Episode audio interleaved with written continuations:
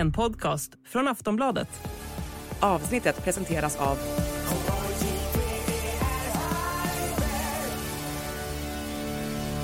Stödlinjen.se, åldersgräns 18 år. Hej och välkommen till Åsiktskorridoren, en podd från Aftonbladet Ledare. Idag ett litet specialavsnitt, året som gick och året som kommer, lagom till nyår. Välkommen! En podcast från Aftonbladet Ledare.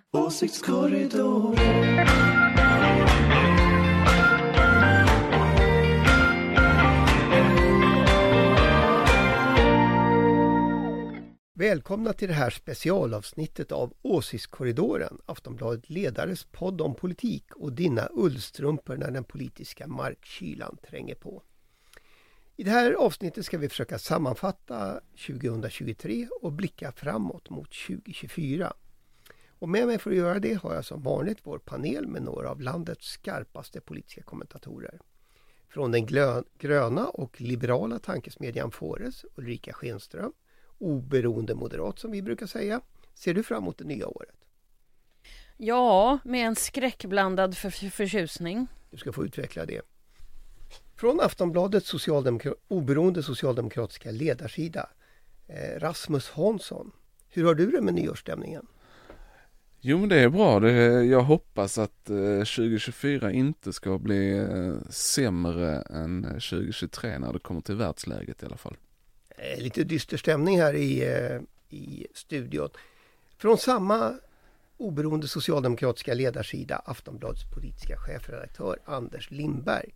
Tror Hallå. du att det ska bli ett, nytt, ett gott nytt år? Nej, Inte du heller? allting kommer gå åt skogen. Men å andra sidan, det gör inte så mycket för det gick åt skogen förra året. Så jag tror jämfört med förra året så tror jag det blir bättre. Vi får se. Alltså allting är relativt. Nej men alltså jag, jag, jag måste bara få, jag, jag är lite, så det här året, jag tycker att det är 2024 alltså, alltså jag känner så här. 2023 var på alla plan eh, för mig ett ganska, det var som klister. Du vet, man tog tre steg framåt, ett steg tillbaka.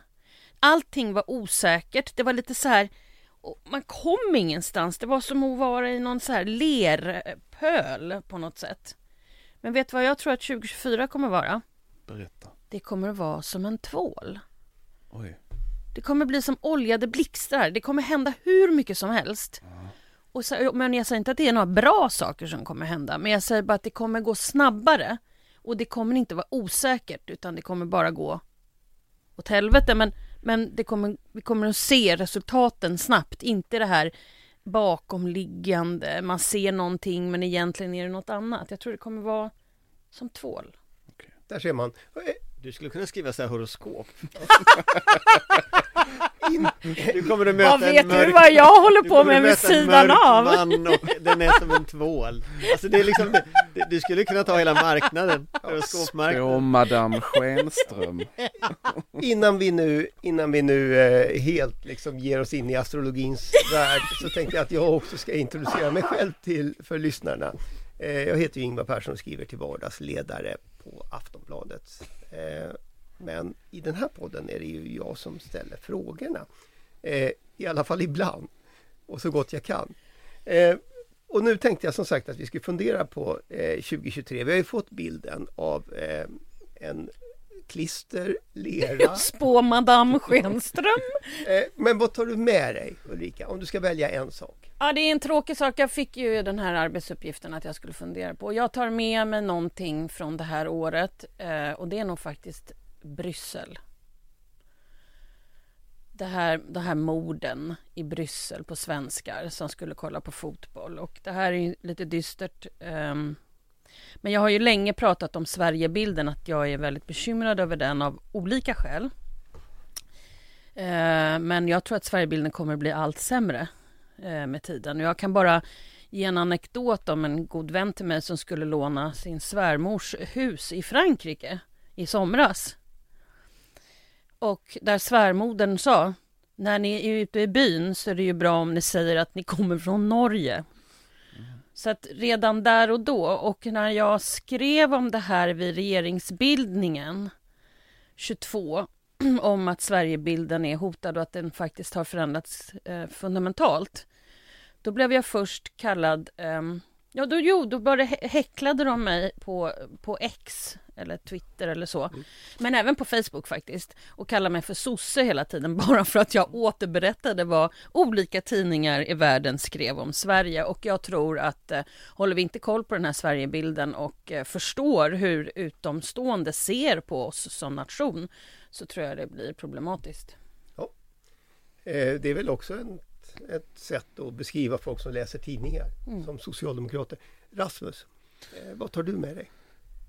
Ja, eh, vad, vad jag tar med mig är väl, alltså så här, just nu så känns det väl som att liksom det som är fast på näthinnan är ju allting som sker i Gaza. Eh, och jag hoppas att vi får se en vapenvila där. Men utöver det, om jag ska titta lite, liksom, lite närmare på vad som sker i Sverige så är det väl alla fackliga strider som skett 2023. Eh, vi har eh, Spotify, Klarna, Eh, Eh, också till slut då Tesla såklart. Eh, och det är väl intressant att liksom den här gamla politiska, vad ska man säga, striden har blossat upp igen med, med facket mot eh, näringslivet liksom. Eh, och jag tror att vi kommer få se mer av det i framtiden. Eh, och jag tror att det är en kamp som, eh, men som kommer fortsätta. Eh, Mm, det där skulle man kunna säga mycket om. Eh, Jag, jag pratade med IF Metalls ordförande i Örebro eh, här igår och han konstaterade att under sina 25 år som fackligt förtroendevald hade han aldrig varit med och organiserat en strejk tidigare. Eh, Så det säger ju någonting. Anders, vad tar du med dig? Nej, men jag, jag skulle fundera lite vad jag tog med mig. Men jag, jag tar med mig ett torgmöte som jag var på i en, en eh, stad som heter Kosierzyna eller jag kan inte uttala detta, Kosierzyna i Pommern i Polen eh, tillsammans med en kandidat i det polska valet i mitten av oktober. Hon hette Barbara Nowacka, hon heter Barbara Nowacka och eh, en kandidat för något som heter Medborgarplattformen och Medborgarplattformen har massa fraktioner och en av de här fraktionerna är socialdemokratisk och den leder hon. Eh, och eh, jag reste runt i hennes kampanjbuss i det polska valet sista veckan där, de sista dagarna i valet. Och det var en otroligt intressant att se. Därför att i Polen så har ju lag och rättvisa det här liksom semifascistiska liksom traditionen som de, de står för. Eh, den har ju styrt Polen i, tio, i åtta års tid. Eh, man har korrumperat statsapparaten fullständigt. Man har valt partigängare till högsta domstolen. Man använde, eh, man använde statliga bolag i valkampanjen. Man använde statsmedia för att trycka ner oppositionen. Och vad gjorde oppositionen då? Jo, de gick tillbaka till den riktigt traditionella metoden. På samma sätt som fackföreningen går tillbaka till strejk så gick man tillbaka till det personliga mötet. Man åkte till varenda håla i hela Pommern, för det var hennes valkrets, Barbara Nawackas valkrets, eh, och träffade människor. Och det här torgmötet var fascinerande därför att där står alltså på ett blåsigt torg i Pommern, alla torg är likadana upptäckte jag, eh, så står hon och några få kampanjarbetare och så kommer det människor dit och vill lyssna och ropar och tjoar och, och liksom var verkligen engagerad i detta. Och det var en ganska stark upplevelse därför att för jag har någonstans ändå tänkt att har man hela statsapparaten, har man statsmedia, har man, kan man kontrollera allting som lag och rättvisa kunde göra, då är det väldigt svårt att vinna ett val för oppositionen. Eh, men de gav sig inte. Och de åkte liksom, jag åkte med den där bussen till varenda liten håla. Idag så är Barbara Nowacka Polens utbildningsminister och sitter i regeringen. Eh, och de vann valet. Eh, lag och rättvisa förlorade. Eh, och det visar för mig att det går att vinna även mot en auktoritär regim som har suttit i åtta år. Och för mig så tog jag med mig någonting i det där att liksom vad var hennes råd då? Ja, hennes råd var väldigt tydligt. Ge inte en tum. Gör motstånd. Hela tiden, varje dag. Gör motstånd när förändringar sker. För ni kommer att vinna även om det är hopplöst. Och de höll motstånd i åtta år. Och i höstas tog de då hem det. Och nu i december så blev hon alltså utbildningsminister. Så det tar jag med mig att just valsegern i Polen för de demokratiska krafterna visar att att den här typen av auktoritära liksom, partier som SD och andra Okej, de kan vinna ett val Men de kan också förlora Där ser man. Eh, årsskiften handlar ju eh, delvis om att se bakåt och göra bokslut.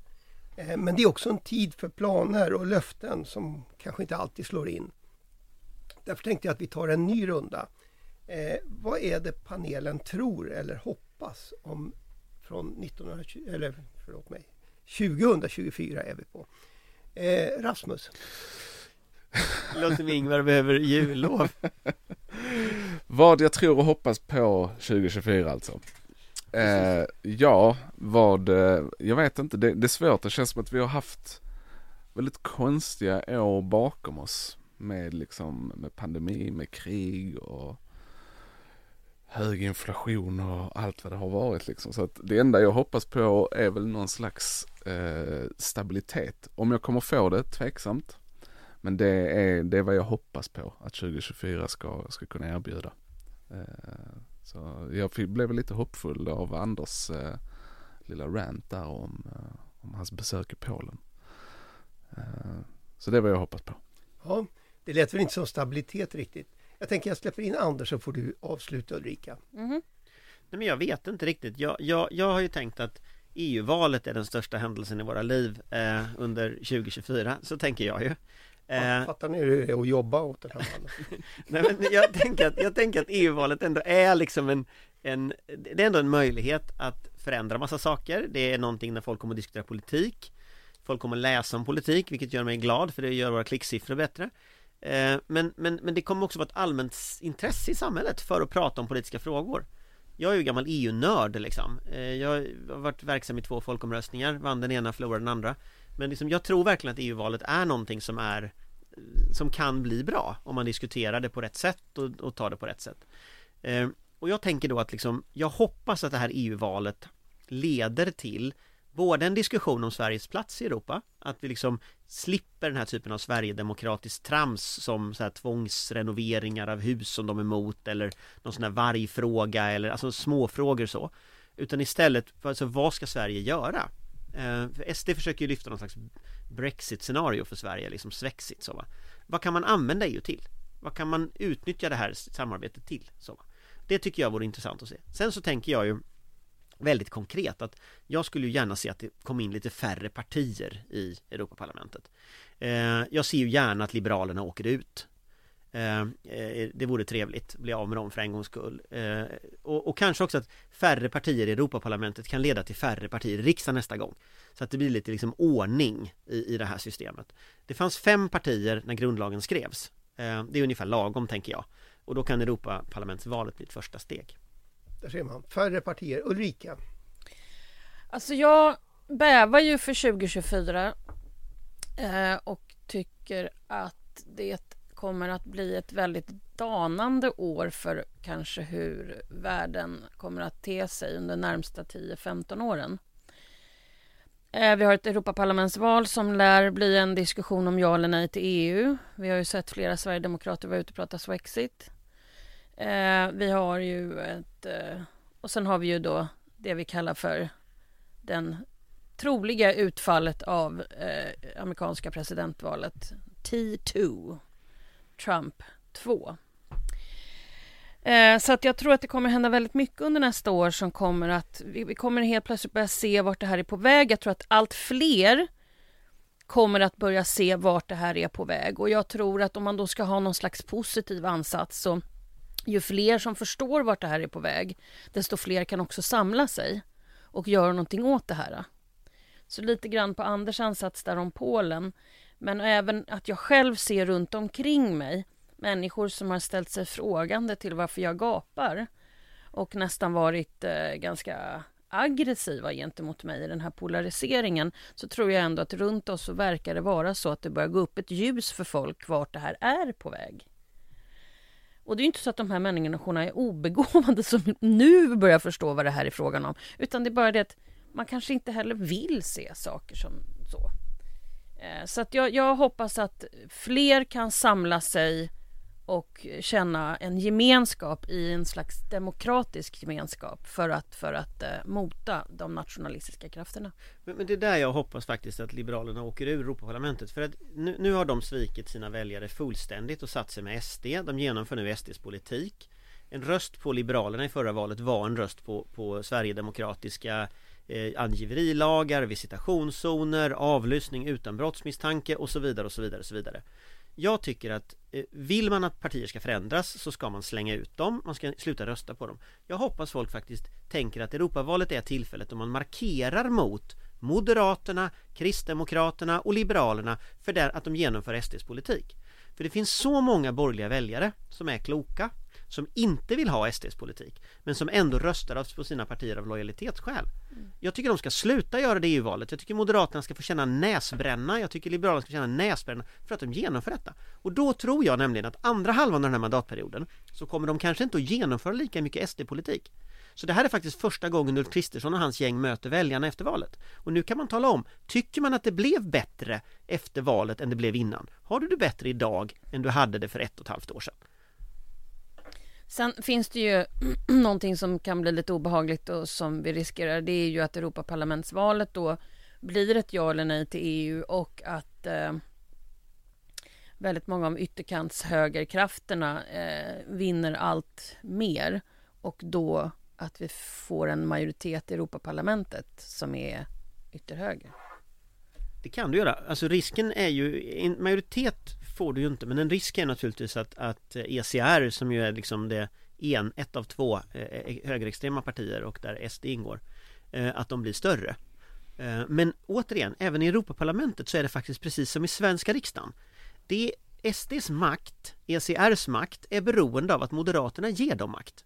Det stora partiet EPP, som är det stora högkonservativa partiet, om de inte ger ECR makt, då kommer de inte att få det. Och så återigen liksom tillbaka till ruta ett. Europa kan bli som Sverige, att det blir någon slags Tidö-Europa av alltihopa. Eh, men då krävs det att liksom liberaler, och det kommer de inte att göra i EU, men liberaler och konservativa samarbetar med extremhögern. Och det tycker jag någonstans konservativa och liberaler borde lära sig att det, det gick inget bra liksom. Ja, det har ju aldrig bevisats gå bra. Så att det är ju... Europa har ju testat några gånger. Mm, de har ju det. Nu var vi där. Eh, Igen. igen. Eh, jag tror faktiskt att eh, det är vad vi hinner med i det här lilla specialavsnittet av Åsiktskorridoren. Eh, vi kommer ju vara tillbaka efter 13-helgen och jag kan väl summera att panelen ändå har, eh, ser framför sig någon sorts, eh, ska jag säga, år där motståndet tar form. Eh, vi kommer att ha massor att prata om. Om detta motstånd, om Europaparlamentsval och om allt annat när eh, vi har ett nytt år. Tills dess vill jag bara önska panelen ett gott nytt år och tacka för 2023. Eh, tack Ulrika, tack Rasmus, tack Anders och ett extra stor nyårshälsning till dig som lyssnar. Det är ju för dig vi gör podden. Gott nytt år! Hej, Gott hej. nytt år! Hej. En podcast från Aftonbladet Ledare. Du